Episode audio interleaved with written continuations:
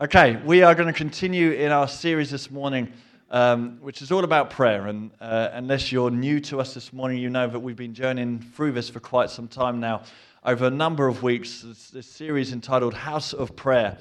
And um, we know it's taken from that moment where Jesus walks into the temple and they're selling and um, all these doves and all this stuff. And he turns the tables over and he says, My house will be called a house of prayer. And we've covered so much uh, in this series. I'm not going to go over every single detail, but it's all available uh, online via our Family Church app, family.church forward slash listen, or you can download uh, the app. If there was one uh, specific week uh, that I'd really encourage you to listen as a starting point, would be the week where we talked about personal prayer, because it was really practical about why we pray, how we pray, what's involved in prayer.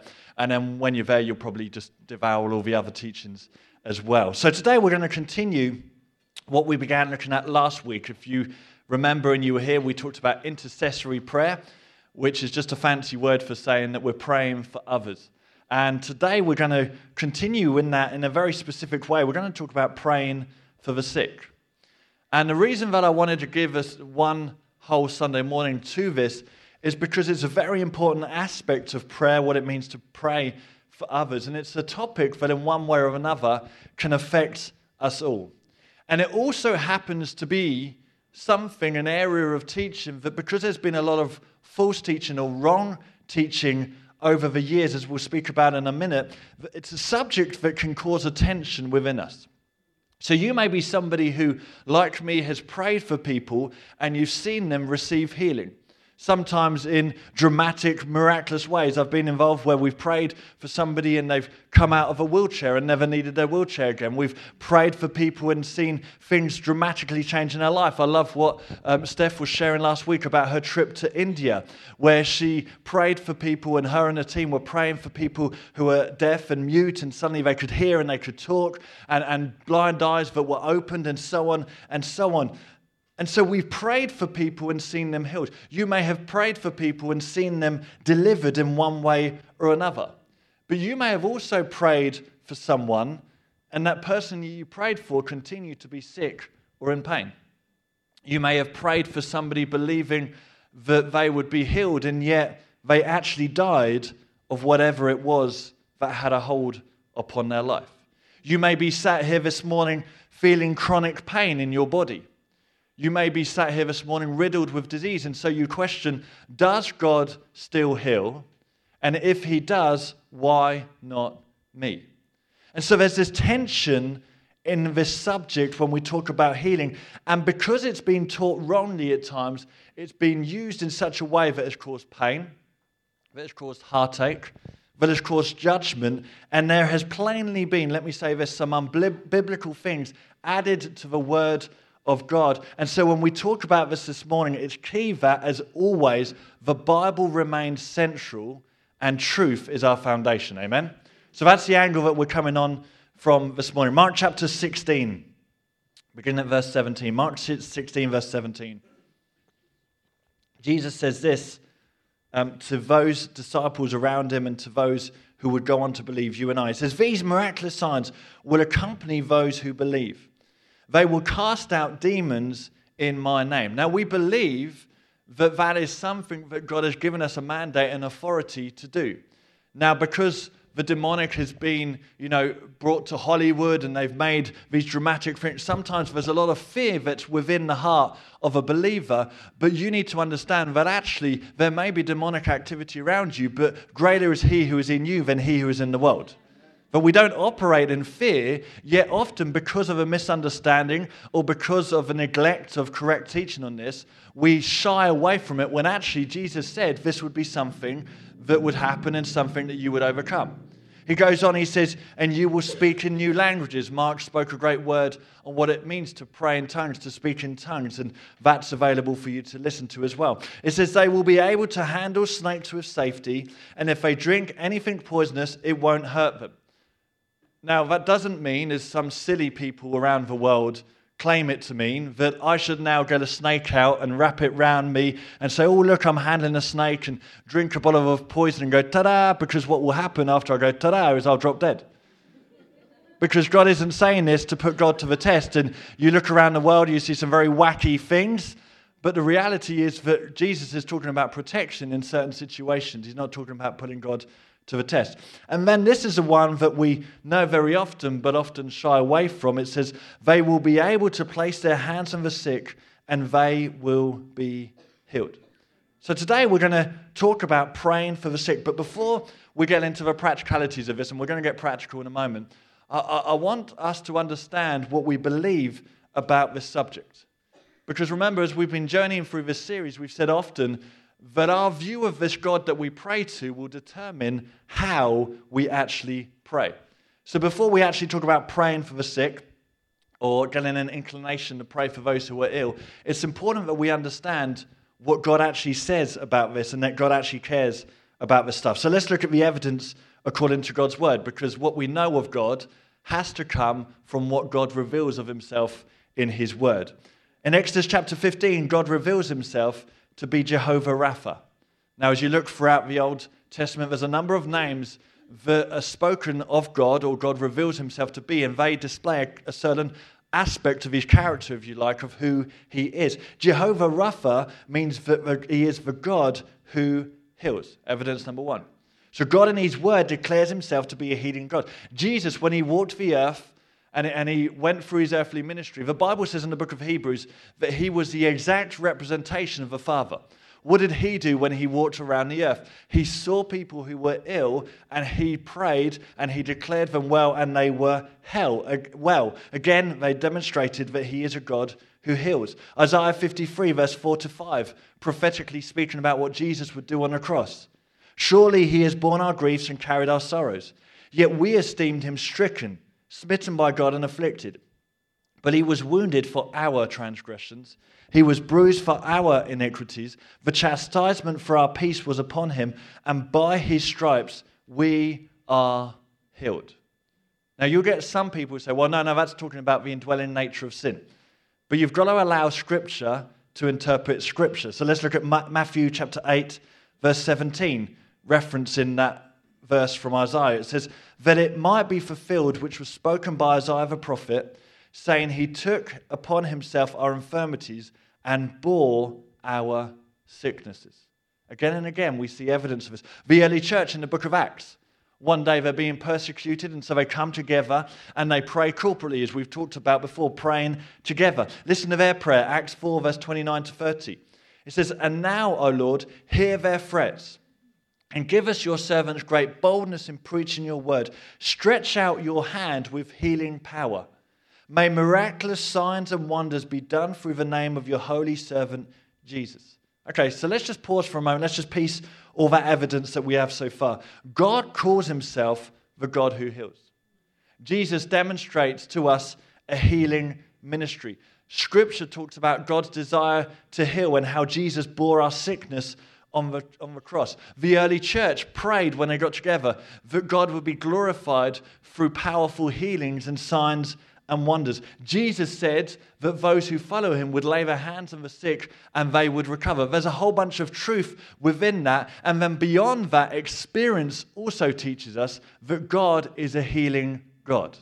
Right? The truth has to be our foundation but also, when we see evidence or experience of it, it stirs our faith to once again believe. I've shared my story uh, before. I'm not going to take up a lot of time on this because I've shared it before. But suffice to say, if you don't know, I was healed from a chronic disease that they said I would have lifelong. Kirsty and I sat in front of a consultant, and he said, This is a reality. You will be on medication for the rest of your life.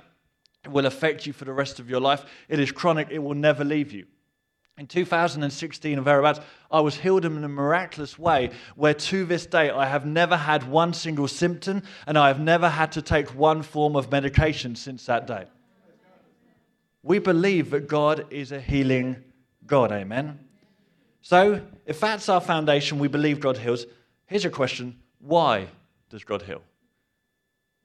Have you ever asked yourself that before? Now, that may seem a really obvious question, you say, well, it's that the person who's sick can be made well again and the person who's in pain isn't in pain anymore. Yes, absolutely, that's one aspect of it, but it's always actually bigger than that. You see, when someone is healed, It's always intended to glorify God. It's always intended to glorify Jesus and to point to the message of the gospel. So, yes, of course, somebody themselves are healed and relieved of pain. They receive God's blessing. But healings are also for the common good of the church and its mission. Why? Because healing is a sign to the world out there that the kingdom of God is pushing back on the dominion of darkness. Amen? So when somebody is healed, what we understand and what we see and what people begin to comprehend is that the kingdom of God is advancing and taking back ground that was stolen by the enemy until we get to that place of complete redemption in heaven where the Bible says that there is no more pain, there are no more tears, there is no sickness. And so that's a demonstration that we see your kingdom come on earth as it is in heaven. It's always bigger than the individual healing. You see that in the book of Acts. Now, another thing we need to understand, again, just laying this foundation because this is so important, we need to understand that God wants us to be in health, but not just physically. God wants us to be restored and in health, spirit, soul, and body. 1 Thessalonians 5:23 Now may the God of peace make you holy in every way and may your whole spirit and soul and body be kept blameless until our Lord Jesus Christ comes again. So God wants us to be in health spiritually. Do you know that that's the most important aspect of health that you can have? That God wants us to be in a place where we go from being dead in our sins, because that was a reality before we gave our lives to Jesus, dead in our sins to being made alive in Christ. That's the most important healing that a person can ever receive, that they would be spiritually whole and made well again.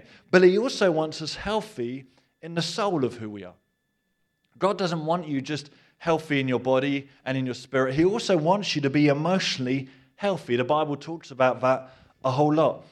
But then He also wants us to be healthy in our body, that we would be physically healthy. So when we pray for the sick, we're going to talk about that in a minute. When you pray for the sick, know that God doesn't just want them healthy in their body, He wants them healthy and whole, spirit, soul, and body. Amen?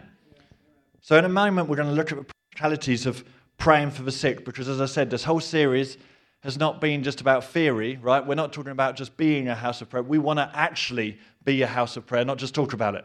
The reality is, a lot of Christians talk a whole lot about prayer, but it would be far better if I actually did a whole lot of praying.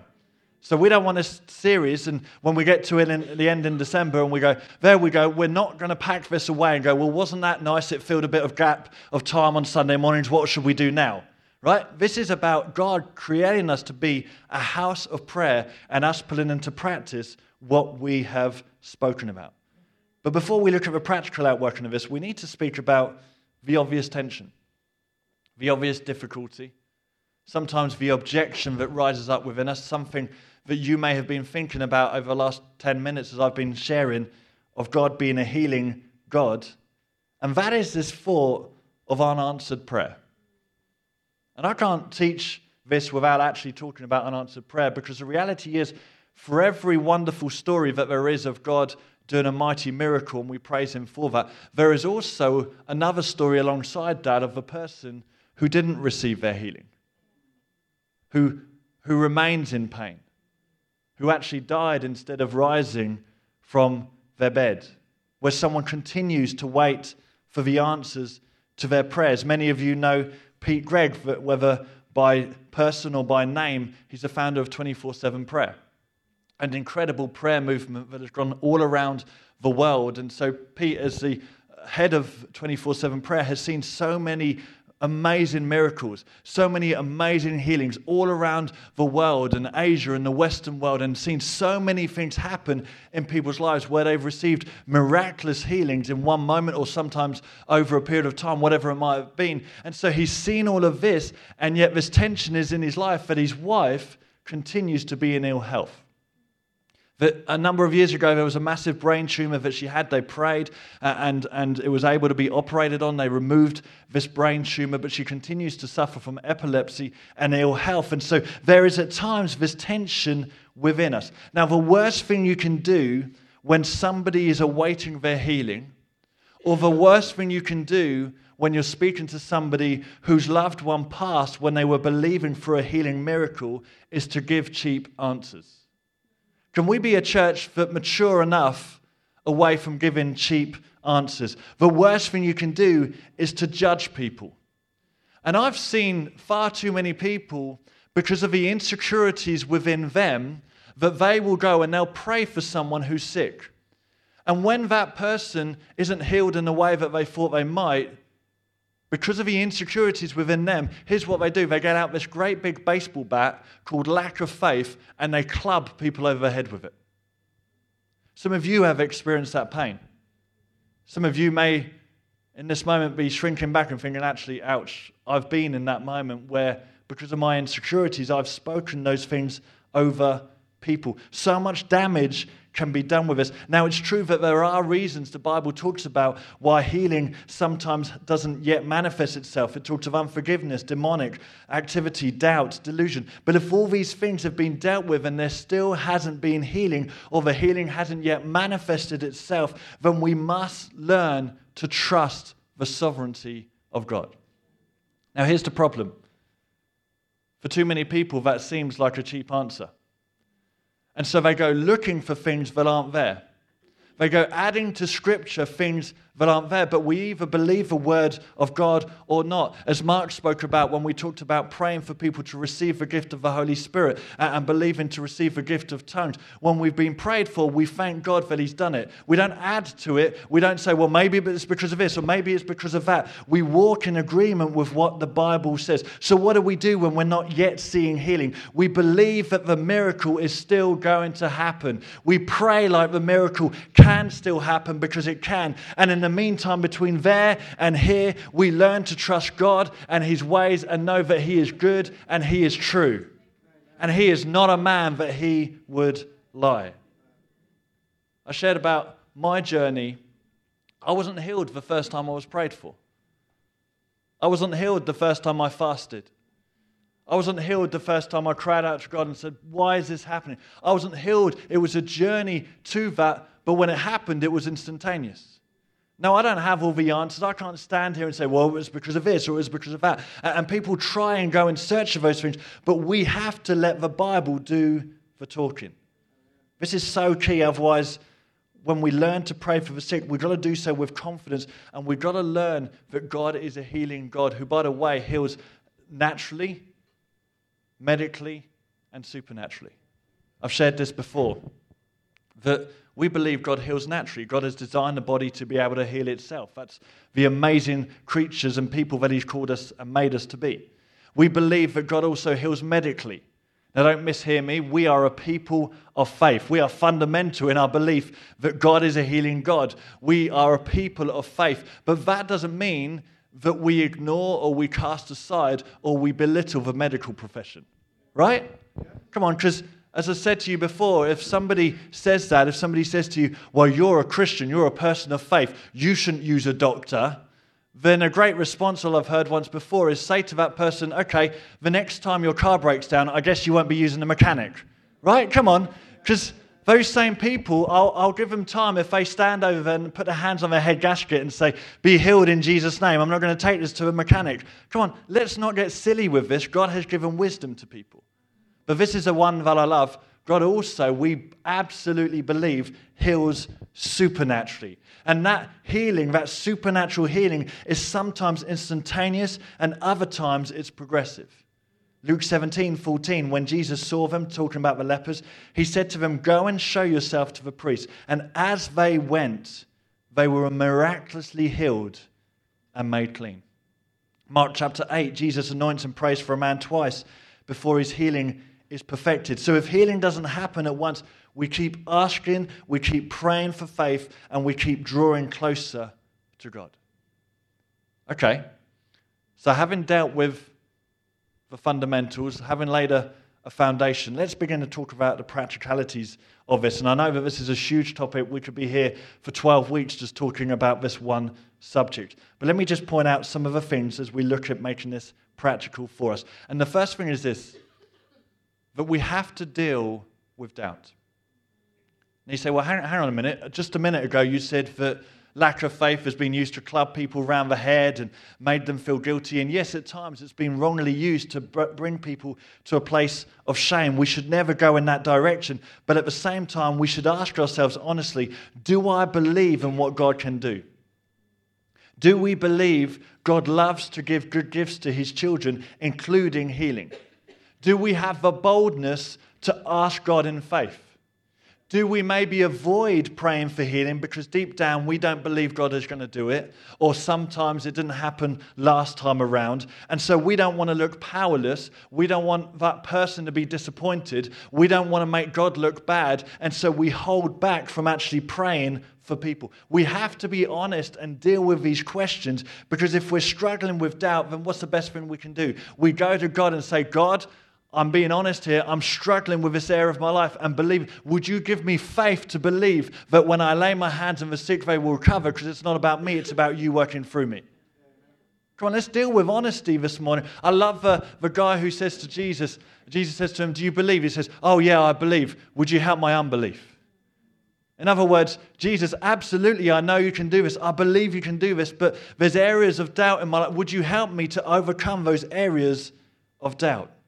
So we deal with doubt in our own lives. Sometimes that's brushing off the disappointment of before. Sometimes it's getting real with God and saying, God, I don't understand this, but I know that the next time I lay my hand on the sick or I pray for that person, I am fully believing that they will be healed. We deal with doubt within ourselves. But then we also have to help the person we are praying for to be in faith, especially if this is brand new to them. You're talking to a neighbor, they've never heard of a God who heals we have to help them to go from doubt to faith. That doesn't mean you stand and preach a 40 minute message, they would have gone by then. Right? It might mean that you just share, oh, the Bible says this one thing about healing, or you share an experience. Remember, the Bible says that faith comes by hearing, and hearing by the word of God. So we help people to journey from doubt to faith by sharing scripture, experience as we prepare to pray. Now, here's a massively key one as we then go to pray for that person. We need to understand that we don't heal anyone, God does. Do we believe that this morning? We don't heal anyone, God does. Jesus said in John 14 10, Do you not believe that I am the Father and the Father is in me? The words I say to you, I do not say on my own initiative or authority, but the Father, abiding continually in me, does his works. He's attesting miracles and acts of power. God heals, we don't. We just get the privilege of ministering to and praying for the sick. So this takes the pressure off you because it isn't about your special prayer technique. Okay? It isn't about how many times you can say Jesus in the prayer. It isn't about the order that you pray the prayer in. It's nothing to do with the articulation of your prayer. It's about God working through us. Only the Creator who works through us has the ability to heal. In Acts chapter 3, there's a moment where Peter and John are going to the temple and they see a, a, a crippled beggar and he looks at them and, he, and they say to him, In the name of Jesus Christ, Nazareth, get up and walk. And they help him to his feet. And in that moment, obviously, a crowd gathers because they're like, Well, hang on, isn't that the guy who was lame a minute ago? And so a crowd gathers. And it says this in Acts 3, verse 12. Peter saw this opportunity as he always did. And he addressed the crowd. He said, People of Israel, what's so surprising about this? Come on, that's where we've got to get in church, right? But when people are sick and we pray for them, they're instantly healed, and we say, What's so surprising about this? This is what God does. What's so surprising about this? And why stare at us as though we have made this man walk by our own power or godliness? For it is God, it is the God of Abraham, Isaac, and Jacob, it is the God of all our ancestors who has brought glory to his servant Jesus by doing this.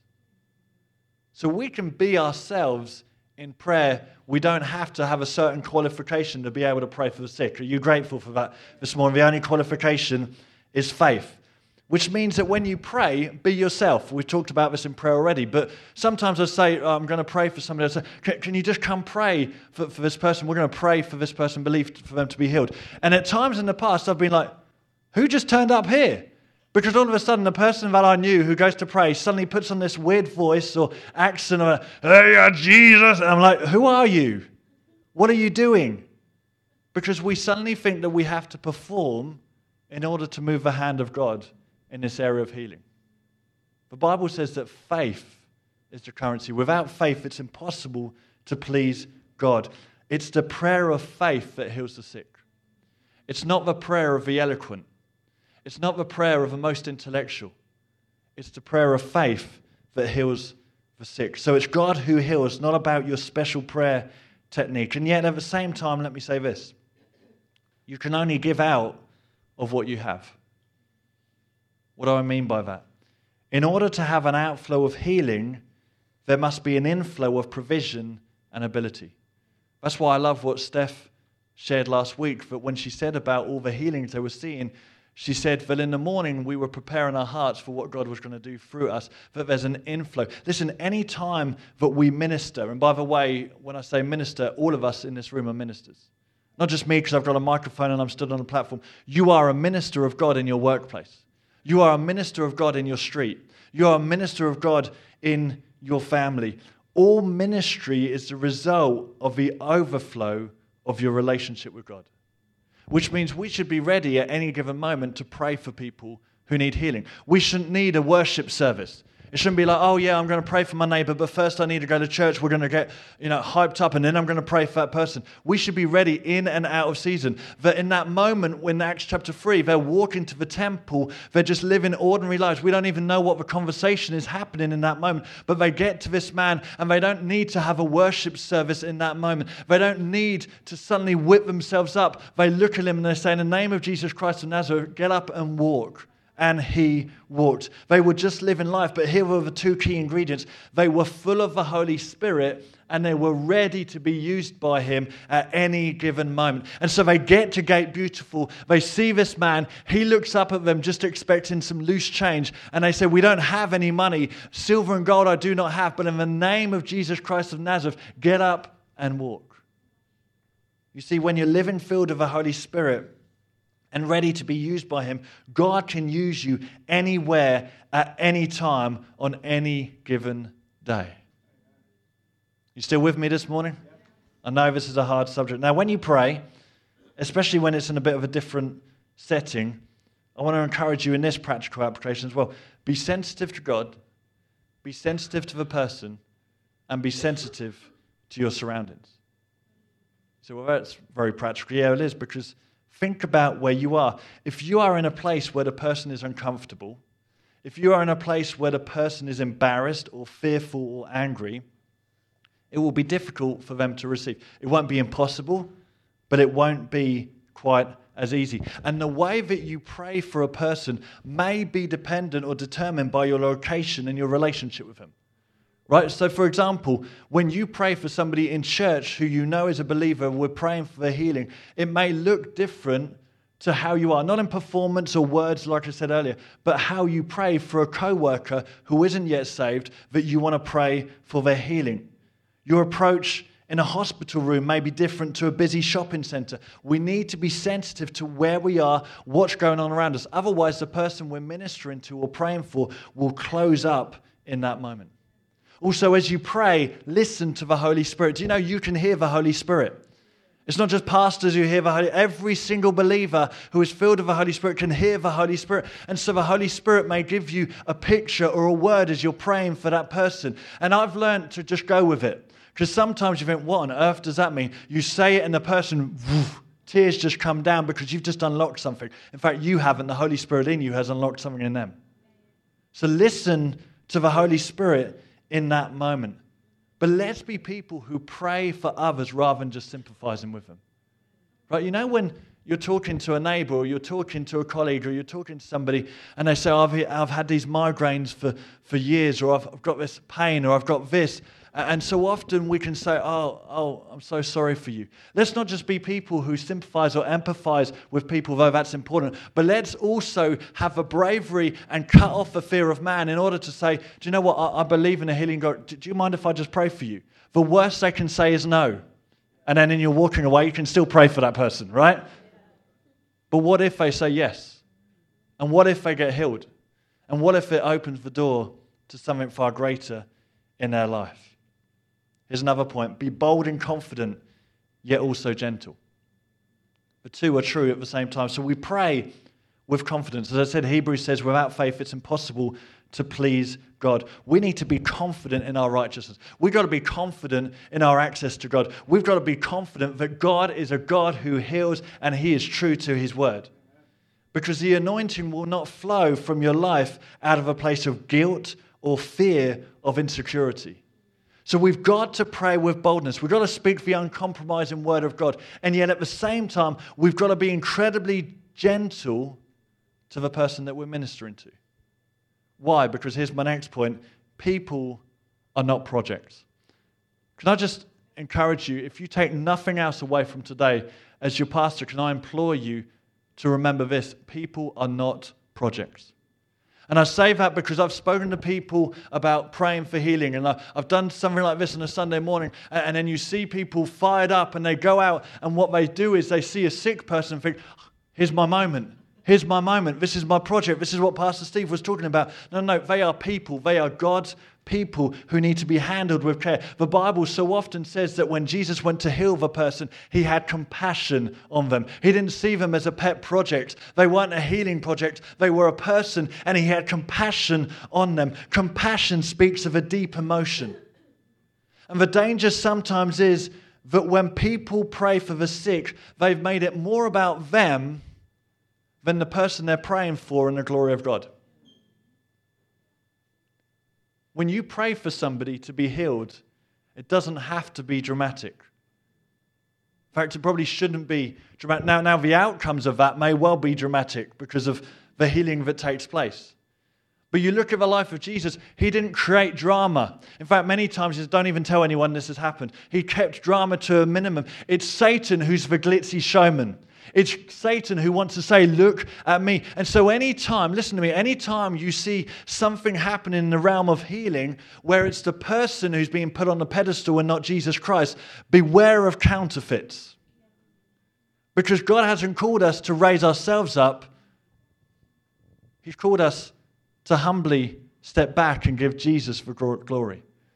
So when you pray for somebody, if they're healed, it doesn't mean you walk around your workplace saying, "Oh, I prayed for, I prayed for, I prayed for." Did you know that person was having migraines? They don't have them anymore. I prayed for them. We walk around saying, "Jesus healed that person." We don't even tell people that we're the ones who prayed for them. Jesus healed that person. Isn't Jesus good? Jesus healed that person. People are not projects. And here's the final point I want to make, and Helen, you can come up. We're going to pray in a moment. The greatest healing is salvation. Right? The greatest healing, we've got to understand this, is salvation. Do I believe God heals physically? Absolutely. Do I believe it's always God's intention to heal? Absolutely. Do I believe that when I lay my hands on the sick, I believe that they'll recover? Absolutely. I don't pray for people thinking, hmm, will he? Won't he? I'm in absolute faith that God will heal when I pray for somebody, not because of me, but because of him and his goodness. But the greatest healing is salvation. And so here's my final point. When you pray for somebody, because I, I, want you to step out of here this week and not go around like, you know, with a cape on, believing that you're going to make projects out of people, but I want you to walk out of here today saying, I can do this too. I can do this too. And let me say this if you today are ill, you can pray for people and see them healed. Nothing disqualifies you from God using your life. I really want you to hear that today because let me tell you again, reality. I was ill. Kirsty would tell I was ill. I'd pray for people, they'd receive healing. Now I'd pray about that and go, okay, God, what's going on here? But nothing stopped because it's not about you. It's not about whether you're ill. It's not about whether you've only been a Christian one week. It's not about whether over the last five years you've been lukewarm. It's not about you. Sorry, it's not about you. It's not about me. It's about Jesus. It's about God working through your life. So I, I need you to hear this that when we end this service today, nothing disqualifies you from being used by God. Because otherwise it's about us and it's not, it's about Him. Let me say this the greatest healing is salvation when we pray for people, to me, there's not an absolute joy in my heart if I see them healed physically, yet they're still dead in their sins. I'm thankful that they're not in pain anymore. But we should be desiring, number one, that they are healed spiritually and go from being dead in their sins to being made alive in Christ. The greatest healing is salvation. So when you pray for somebody, who is sick or in pain, especially if you don't know where they stand with God and you're like, I don't even know if this person believes, always bring the gospel into the moment. Always ask in a real simple way that's just true to you, say to them, do, do you know God? Where do you stand with God? Are you a follower? However you term it, okay? Don't get weird again. Just, just be yourself. And having prayed for that person, ask them where they stand with God. Because the greatest healing is salvation. So here's the application we're going to begin to pray for the sick. We're not going to make drama out of it, we're not going to make it about us, but we are going to understand we've been commissioned. You know, I was going to say that this week I commission you to go out and pray for the sick, but I don't need to commission you. Jesus has already done it. I'm encouraging you to go out and pray for the sick. But let me give you a word of warning as your pastor as well. Because, as I said, healing is a demonstration of Satan's demise. Every time we see healing, we see the enemy having to take a step back. So let me say this, and this is true about healing, this is true about any area of your life where you are getting serious with God. Let me give you a word of warning. He will oppose you wherever he can. So just as it comes to sharing the gospel, just as it comes to getting serious about God, just as it comes when you say, I'm going to seek God's kingdom first, you know what happens. Be prepared for the enemy to come at you with self doubt, with confusion, with accusations, with fears, with discouragement. Why? Because you've chosen to step out in faith. And he's scared of what you're going to do as you take ground. And because of that, we often have to push through a season of adversity before we come to a place of breakthrough in our lives and things begin to change. When we pray for healing, we are praying, God, your kingdom come, your will be done on earth as it is in heaven we won't understand everything. And you're not going to have answers for everything. If you do, then come talk to me afterwards because you're amazing. You're not going to have answers for everything. We're not going to this side of heaven, but we can know for sure that God is willing and able to heal and that He calls us to pray for those who are suffering. He calls us to trust. He calls us to be persistent. He calls us to pray a prayer of praise and thanksgiving before we've even seen anything come to pass in our lives. Why? So that ultimately He can be glorified and the gospel can be spread. Let's pray this morning. And there's a few things I want to do this morning. They're not going to take long, but in a moment, I'm going to invite anybody who's never received Spiritual healing. What do I mean by that? You've never given your life to Jesus, or you're not sure that you've ever done this properly. I'm going to give you an opportunity to do just that. Then I'm going to pray for every single person in this place that you would go into your world and know that you can lay your hands on the sick and receive and recover. You can pray for people, even if they're the other side of the world and God is outside of time and space, and He can heal them.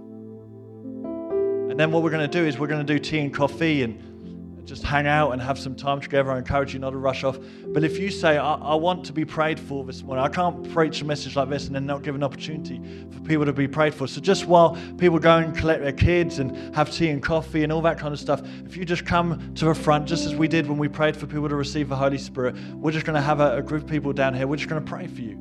We're not going to make a drama out of it. We're not going to scream at you. We're just going to pray for you that God would heal you and be true to his word in that moment. But let me first start off by those in this place who you have never said yes to God. The greatest healing you can have in your life, the most important one, the one that everything else doesn't matter until you get this right, that you can have a relationship with God through the person of Jesus Christ. If you've never made a decision, you've never said, I want to be a follower of Jesus, I want to give my life to Him, I want this life of abundance that the Bible speaks of if you've never accepted His forgiveness that He died on the cross for you to receive, and you say, Today I want to do that, then I'm going to invite you to do something really simple this morning. I'm not going to embarrass you, but I'm going to be able to pray for you in this moment. Would you just, in this moment, just raise your hand if that's you?